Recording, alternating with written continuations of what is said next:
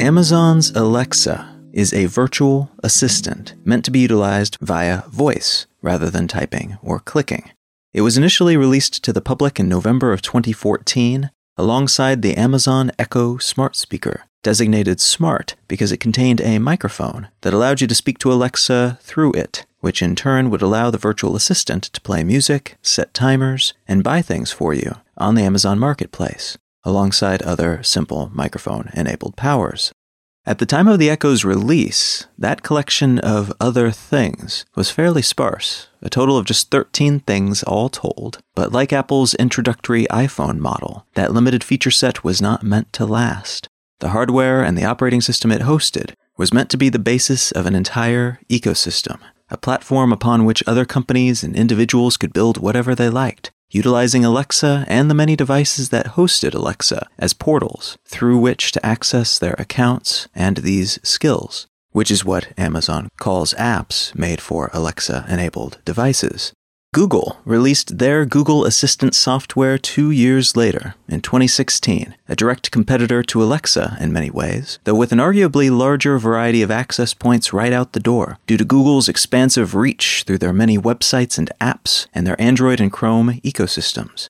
The Google Assistant worked in almost exactly the same manner as Alexa, and the consumer-facing business model seemed to be similar as well. Sell a bunch of affordable, often at cost, often quite well-designed and beautiful pieces of gadgetry to users, and then assume those users will utilize those gadgets in ways that will help your bottom line. The hardware and virtual assistants were not themselves profit-seeking endeavors, in other words, but rather means of amplifying existing profit-seeking efforts, and perhaps getting ahead of the pack when it comes to future offerings that haven't become a thing yet. A lot of big companies were caught flat-footed by the smartphone revolution, which Apple and Google dominated through their app stores. So this move into audio-based virtual assistants could be seen as an initial pioneering effort to capture and claim a new market that won't fully be realized for years, but which, by investing early, you could stand a chance of owning almost entirely, just as Apple and Google own the world of smartphone software almost entirely between them.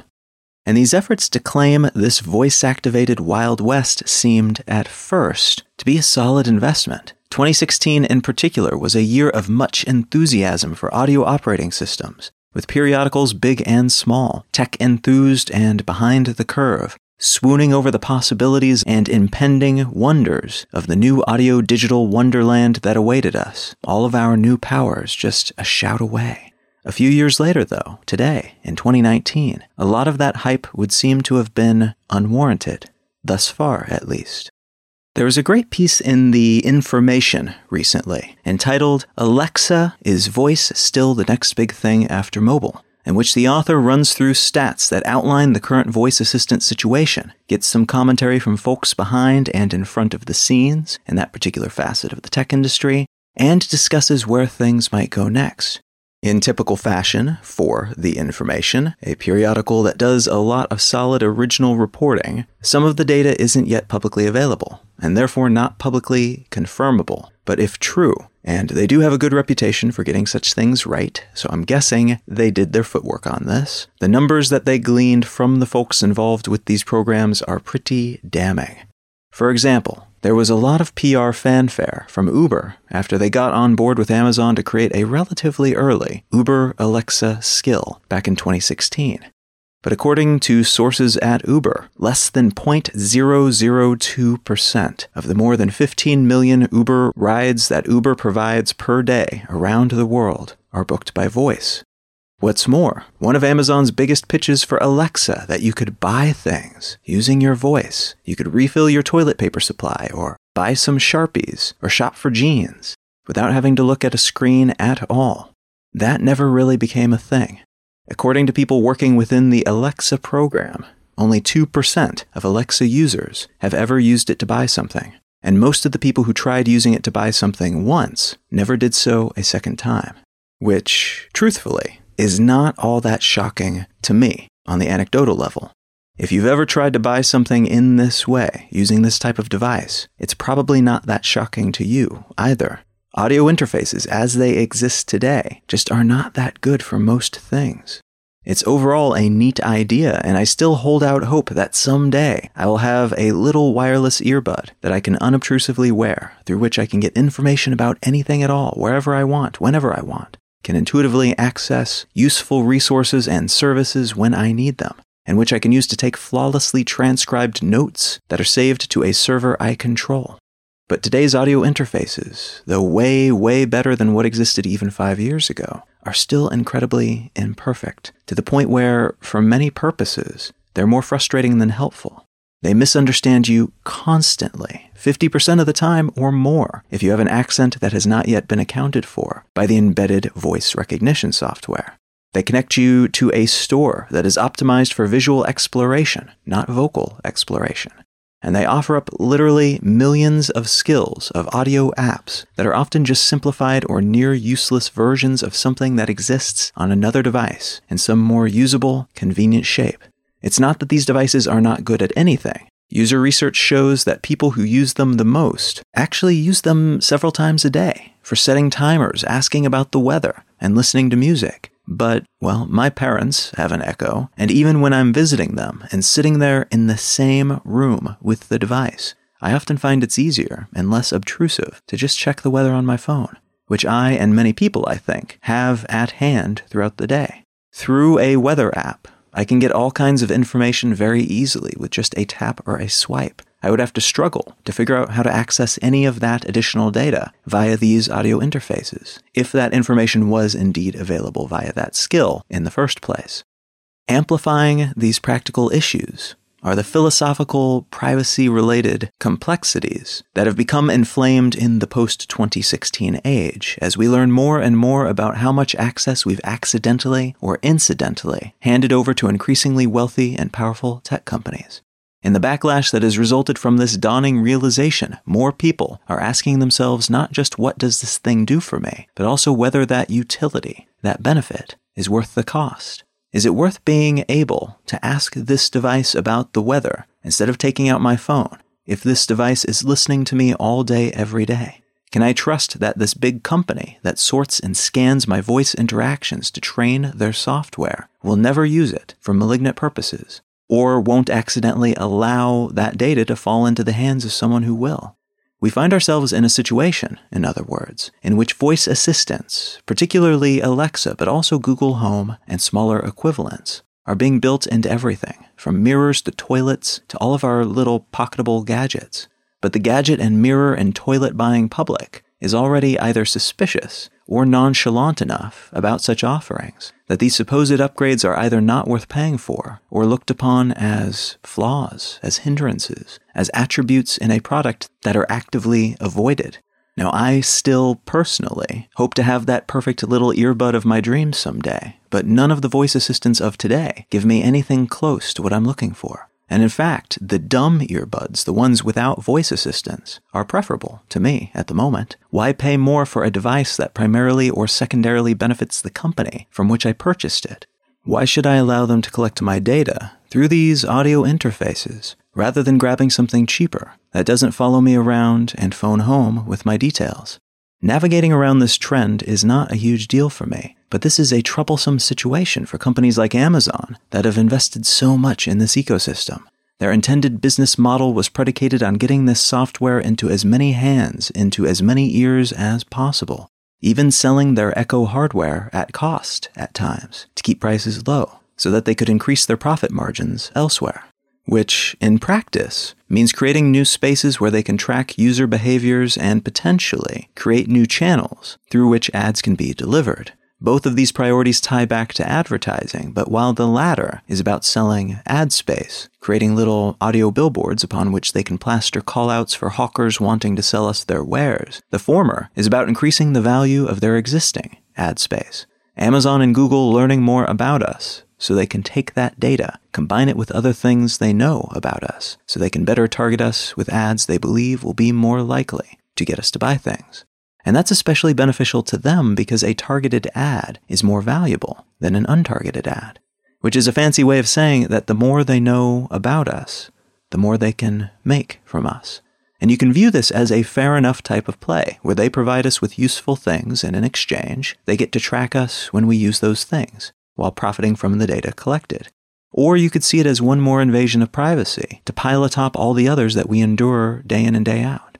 Both are legitimate perspectives, but I think they were assuming more people would ignore those downsides when they were building this business model, because in 2016, the majority of the public was far less aware of privacy-related issues than they are today, largely for reasons beyond Amazon and Google's control. This is a much bigger shift, and one that includes both of them, but which is nowhere near limited to them.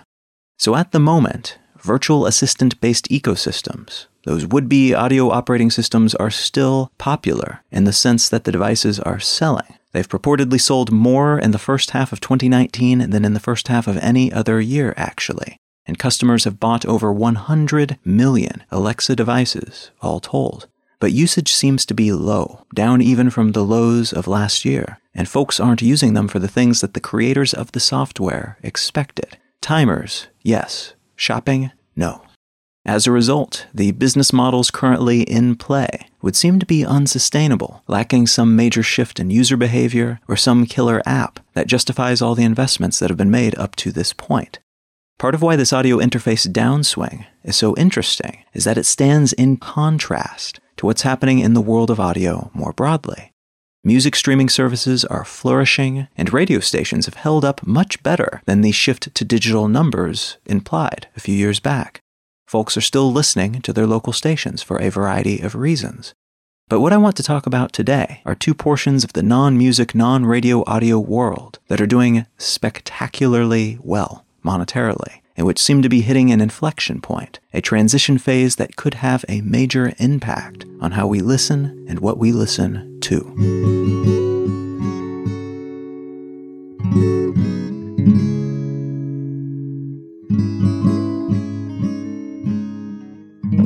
You're listening to Let's Know Things. I'm Colin Wright.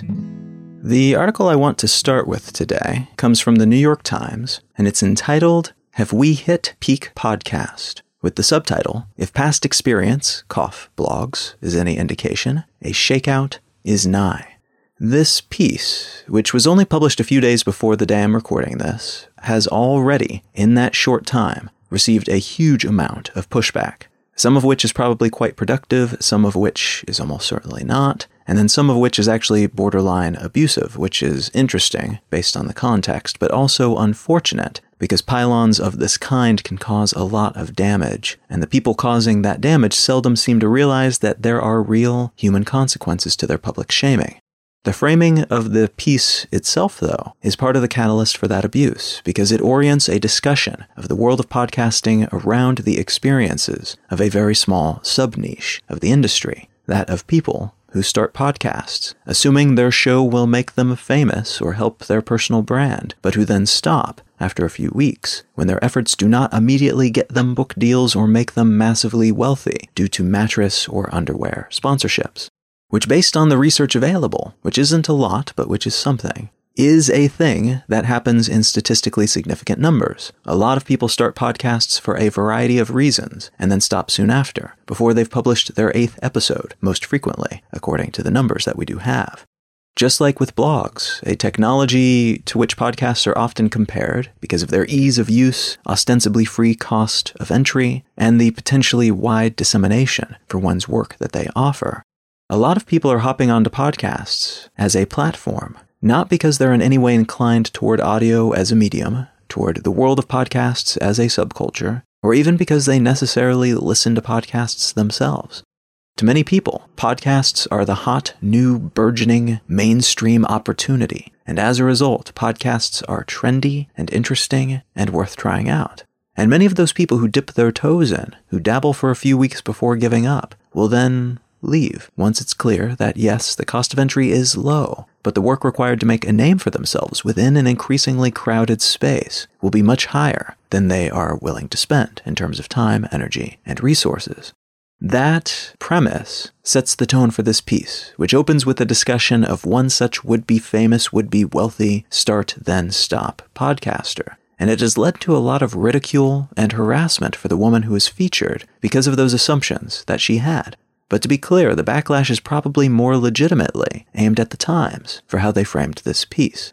Now, I don't personally think abuse is warranted in this kind of situation to begin with, but, I mean, she was interviewed for this piece and almost certainly had nothing to do with the framing of it. The Times, on the other hand, decided to present a scenario that was written as if it was representative of an entire industry, which is a big part of why many people got so riled up about it.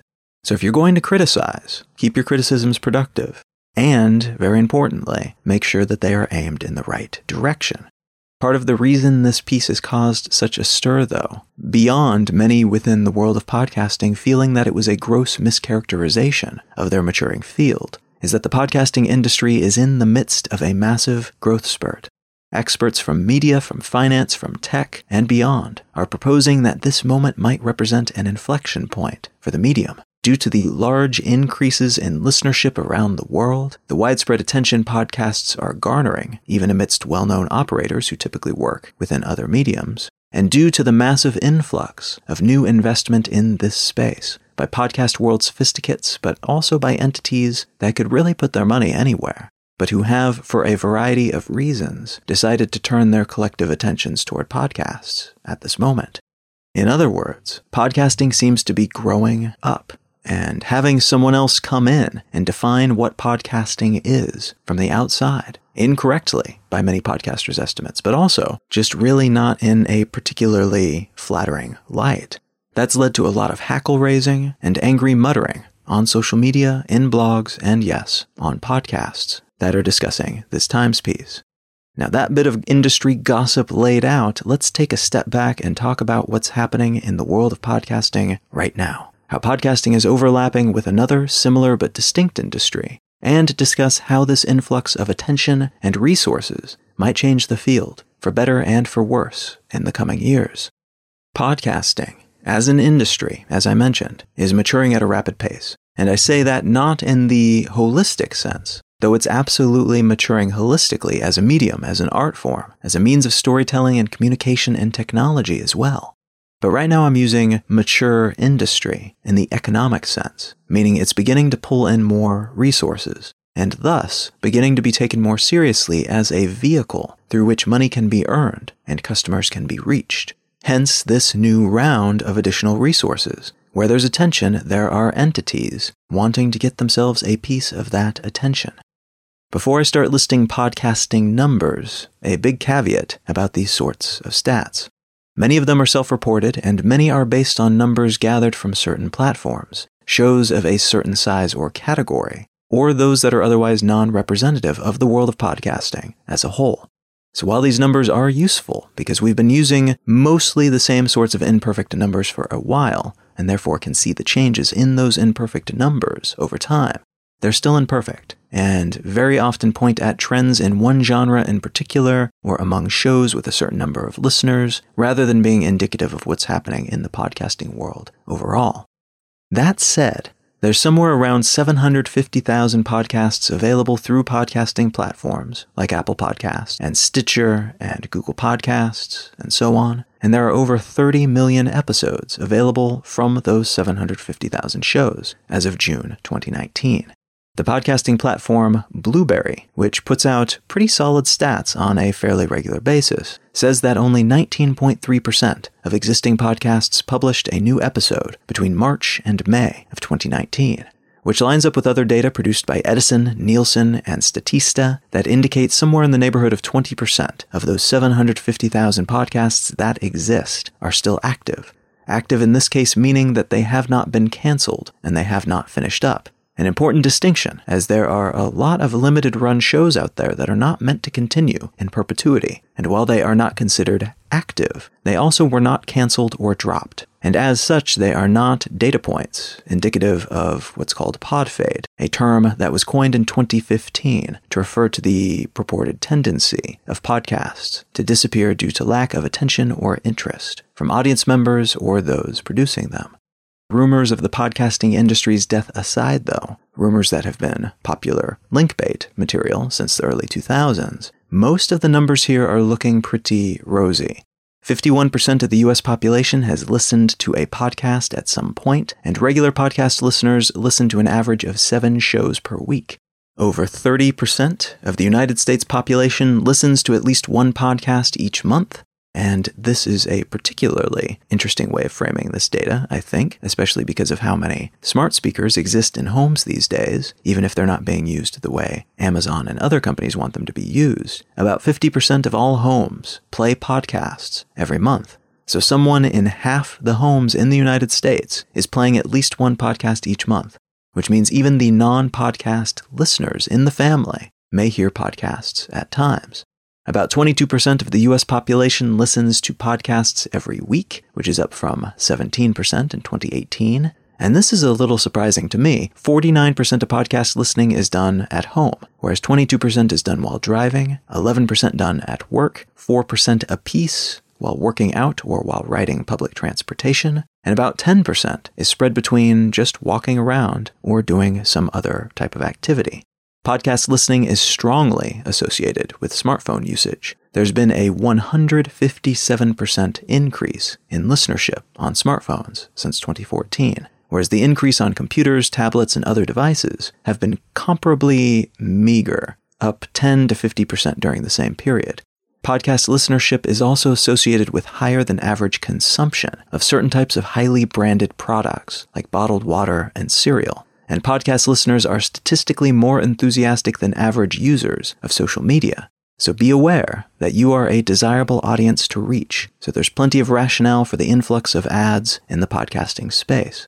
In the US, 54% of the measurable podcasting audience uses iOS devices, so iPhones and iPads and such, while 43% is on Android devices. A whole 3% is on other sorts of devices, which is actually more than I would have assumed based on the dominance of those two main mobile operating systems in this space. Podcast listeners are, on average, more likely to subscribe to streaming services like Netflix and Amazon Prime, which, again, part of why those of us who listen to podcasts are a desirable audience is that we are more difficult to reach with traditional TV or radio marketing messages. This is a big part of why the United States-based podcast revenue is expected to reach $1.6 billion by 2020. Now, a lot of those stats are from the United States podcast audience and are not necessarily representative of the rest of the world. Podcasts are being produced and consumed all over the planet. Looking at my stats, for instance, personally, I know I've got listeners in Greenland and Russia and Saudi Arabia, Algeria, Zambia, Brazil, and Japan, alongside the relatively larger markets of the US, Canada, Australia, the UK. I've got at least a few hits in just about every country in the world, I think. So even a very medium-sized show like this one has a fairly broad reach through this medium. But what makes those currently larger podcasting markets large is partially the infrastructural support that helps make monetization feasible. Here in the US, we've got gobs of companies looking to market to this desirable smartphone-centric media streaming demographic, and as a result, ad revenue is flooding into the podcast industry. This doesn't mean that it's any easier to succeed as a podcaster in the US, of course, but it does mean that it's a lot more likely that if you put in the time and the effort, there will be opportunities of some kind that will allow you to potentially make a living from it eventually in the US. The potential for that kind of outcome is far smaller in places where most people don't know what a podcast is, and in places where advertisers wanting to reach such audiences through currently non-standard mediums are in short supply. I mentioned that the U.S. podcasting industry is predicted to reach $1.6 billion in revenue, and that's interesting because as developed as this space is in the United States, and it is arguably far more developed stateside economically than in most other countries, the overall value of the industry is still quite small compared to the podcasting industry of China. In China, podcasting already today, in 2019, is purported to be worth somewhere in the neighborhood of $7 billion. Part of the reason for that vast disparity seems to be due to the difference between what podcast means in China versus what it typically means elsewhere. In China, the podcasting industry is made up of a combination of paid subscription services and shows that are a bit more like libraries of serialized audiobooks. There was a great marketplace piece on what they call the FOMO-based podcast industry in China back in September of 2018, and I'll link to that in the show notes if you're curious, in which they interview folks involved in the industry on the creation and consumption end. And it's really very interesting to see the difference in their perception about these sorts of shows. Now, they do have ad-funded shows in China, like those that exist elsewhere, but many people there consider these to be more entertainment-focused and superficial, instead opting to pay for premium shows, because they believe the paid shows will be more practically valuable. And that's a big distinction here. Many of the people who listen to podcasts in China seem to do so because they perceive it to be a method of self-improvement and self-education, rather than it being a pastime, something to distract themselves with while doing something else that doesn't require their full attention. This market is built for people who see podcasts as something more akin to a collection of university lectures. And the idea is that the university lecture that they are not paying for is probably just trying to sell them something, while the one that they pay for may help them make more money, may help them learn marketable skills, may help them get ahead. The FOMO, the fear of missing out component here, is that many people participating in the highly competitive Chinese urban job market perceive any possible advantage as one worth investing in. And that even if they don't utilize it, someone else will, perhaps everyone else will, and they will be left behind. They will not be competitive anymore, and therefore will not be able to maintain their status quo, their status within society as a valuable, treasured member of society. So they'd better buy some pretty good podcasts to help them get that leg up. It's a fascinating perspective, and though I think there is some of that in other countries too, but I can see how that type of value proposition, more broadly, would position podcasts as something more valuable, more of a luxury item, as a product or service that people tend to pay for. Compared to the utility or commodity, they often seem to be elsewhere in the world, where ad-supported is the most common funding model. Let's use that distinction as a segue into another facet of the larger audio-related world that I think is worth discussing a bit. That of audiobooks. Figures released by major book publishers show that around 20 to 25% of their revenue came from audiobooks in 2018. Though print and ebooks remain far more popular, about 9 out of 10 books sold are print or ebooks, while just 1 in 10 is an audiobook.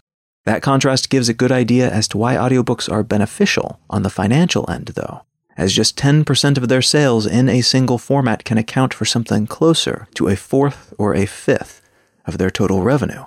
These numbers are a significant bounce from previous periods, with most large Western publishers reporting increases in audio sales of around 20 to 40% over the course of 2018.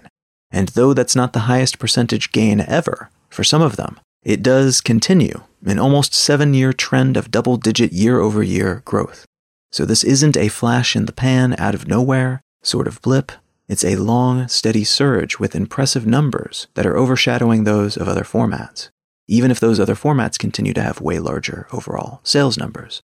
There are many theories as to why people are glomming onto audiobooks the way that they are, ranging from a relative lack of focus of the kind required to sit and stare at a book and its pages for hours on end, to the nostalgic ease that we feel when we have someone else read to us compared to reading in our own brains. The theory that I find most compelling, personally, is that we now have a greater capacity to relatively easily fill the previously unfilled moments in our lives with little bits of audio, in a way that doesn't interrupt the other things that we're doing, and in a way that at times makes us more productive, or perhaps just makes us feel more productive. Either way, the sales numbers are increasing, and the market for audiobooks of all genres is growing, feeding the variables that then catalyze more growth, leading to a beneficial cycle. More sales equals more investment in making audiobook versions of books. And more reliable and well-produced audiobook formats means more sales. Even in the US and similar markets, though, well outside of China's audio market, we're seeing a lot of cross-pollination and silo breaking when it comes to audiobooks and podcasts. Amazon's audiobook sub-brand, Audible, has been experimenting with exclusive shows available only to Audible customers. And for a while, those premium shows were essentially just podcasts that were kept behind a paywall. The nature of these shows has since been refined so that they're more like short audiobooks, but some of the original content produced for this purpose were, in essence, just podcasts produced by an audiobook company, presented as a bonus to customers who they assumed would like such things. Here are customers who enjoy listening to stuff throughout their day, so let's give them more stuff, even if the format isn't precisely the same as what we typically offer, what they typically pay for. There's a certain logic to that way of thinking, and it's worth keeping in mind as we consider what might happen next in these spaces, both of which are growing, and both of which are growing perhaps due to some of the same variables that are changing our habits, so that we have more time for information and stories delivered via such mediums. Or perhaps due to our willingness to change our own habits in order to carve out more time for this kind of engagement. Communication delivered via audio. It's interesting, given this overlap, this somewhat generalized enthusiasm for audio-based entertainment, which runs up against the continued enthusiasm for music of all sorts, even as the business models and devices through which we access that music changes over the years. It's interesting that these smart devices, these Echoes and Google Homes, are not more popular. On the surface, at least, they would seem to be of a kind, to be part of the same audio innovation that's resulting in boom time numbers for industries that have existed for a while, but which have not always been appreciated on this scale. When we get into the specifics, though, I think the distinctions become a little more clear. For one, audio content is distinct from the devices through which we consume audio content.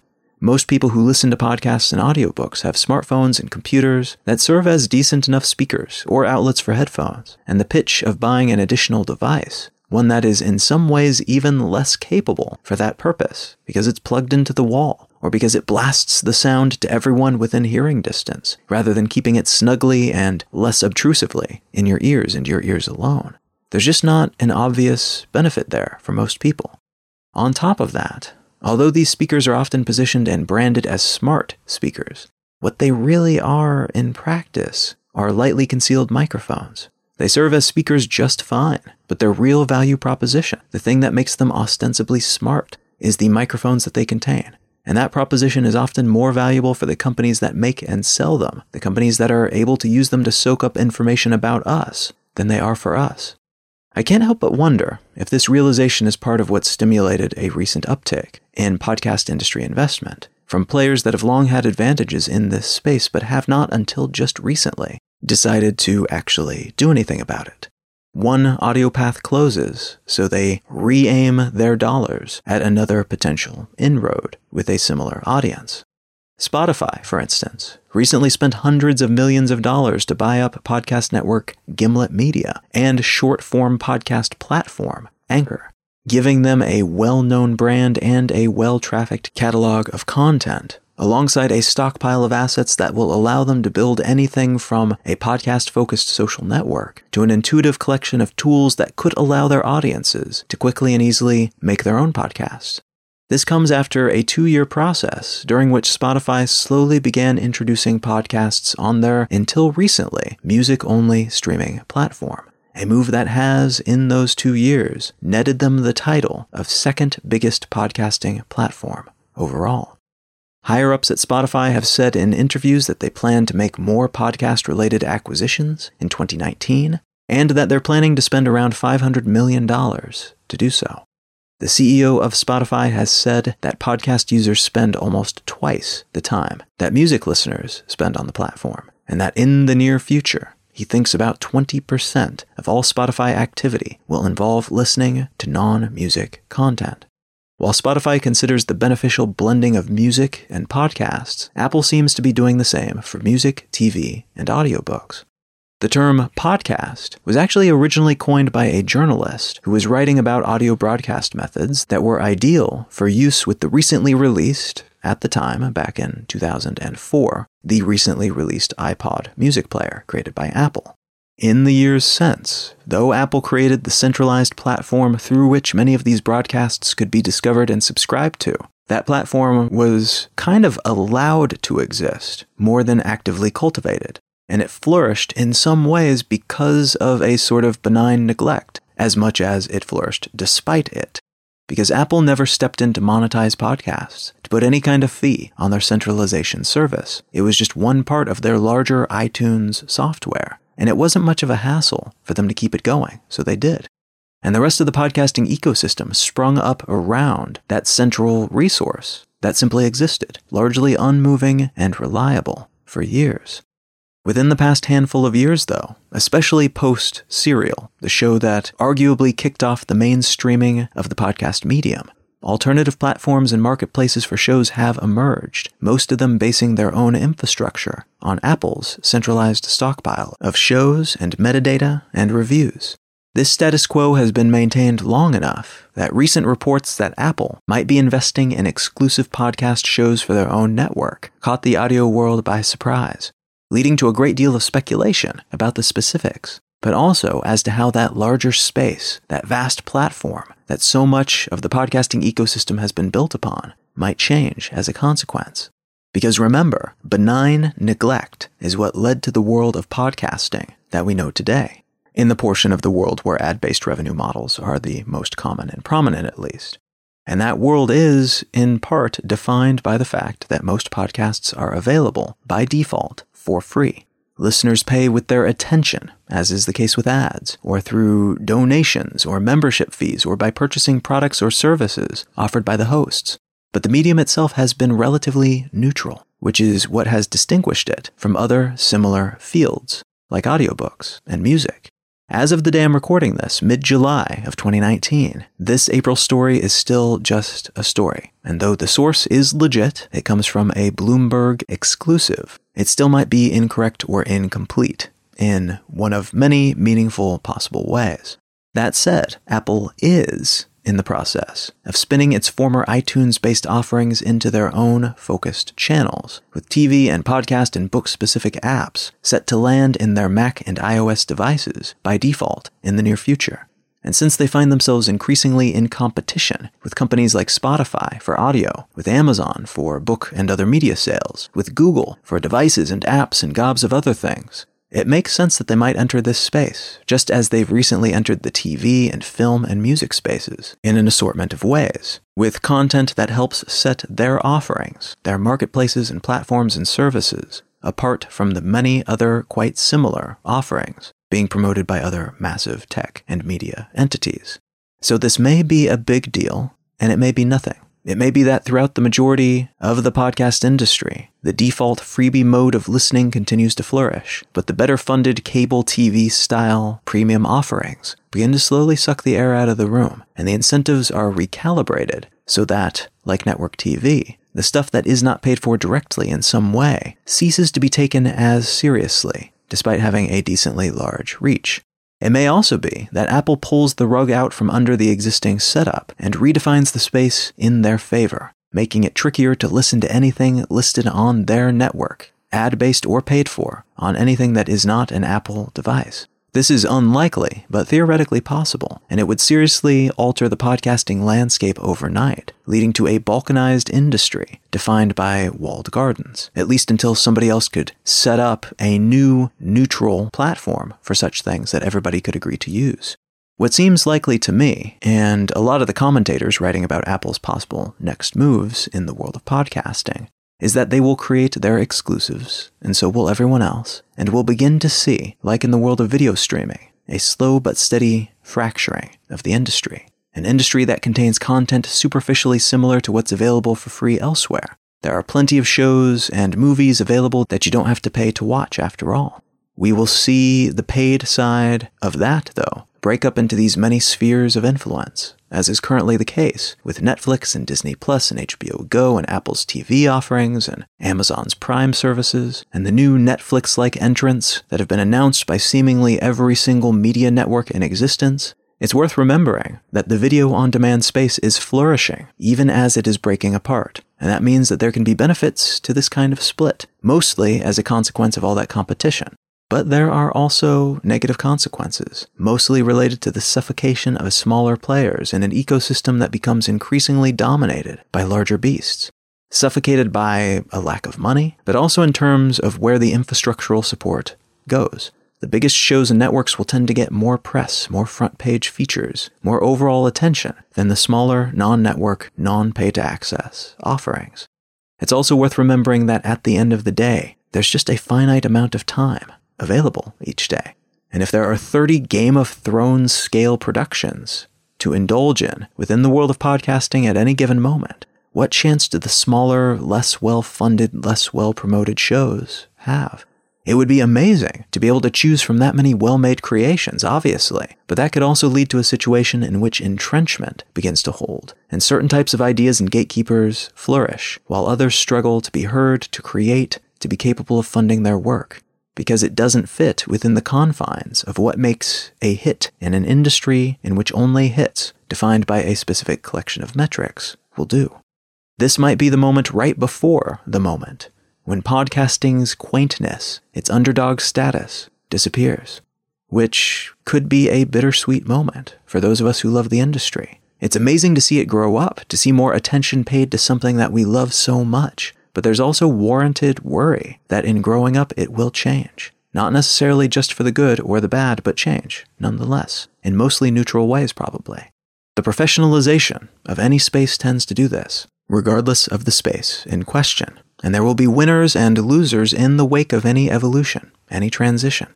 Swinging back around to that piece in the Times, I think a lot of the evolution that will happen here over the next few years, but which is arguably already happening today, too, has to do with the labels that we have traditionally applied to podcasting, and how those labels are merging with other labels. People now have reason to ask what an audiobook should be, who can listen to what, how money should be made within this industry, if money should indeed be made at all in this industry, who gets to speak to which audiences, and things of that nature. It's an uncomfortable discussion to be having. Branches are beginning to fork out from the main trunk of the podcasting world as a consequence, splintering off into new things, maybe things that will bear the same podcasting label, but maybe things that will need to come up with new terms to define. Podcasts that are behind paywalls, podcasts that you pay to access, like those in China, or those previously provided only to Audible members. Maybe different terms for those that are listener-supported than those that are created by big networks, and other terms entirely for those that are limited episode series and those that are just a chat between friends type of show. There are so many ways to carve this industry up, and I think the point that we're at now, as the money starts to roll in, is realizing that our previous distinctions maybe made sense for a long while, but perhaps don't have the resolution, the clarity, the specificity that we'll need moving forward into that new impending reality. And for people who define themselves using these terms, podcaster, author, podcast listener, audiobook reader, we don't yet have the terminology required to describe what we do, what we make, what we consume, what we support, or the hows and whys of all of these things. And that's difficult too, not having labels that fit anymore, or that we feel someone else is maybe taking from us, or adjusting around us, resizing them until they begin to chafe. Recognizing all of this and this potential for change and evolution does not necessarily make those changes any easier to tolerate, to deal with, or even to notice necessarily as they happen. But it does make it more likely that we will find niches that we enjoy as they emerge. And it may even incentivize us to play a role in defining what those niches are, what new powers these tools grant us, and how this type of media can continue to evolve and branch out in the future.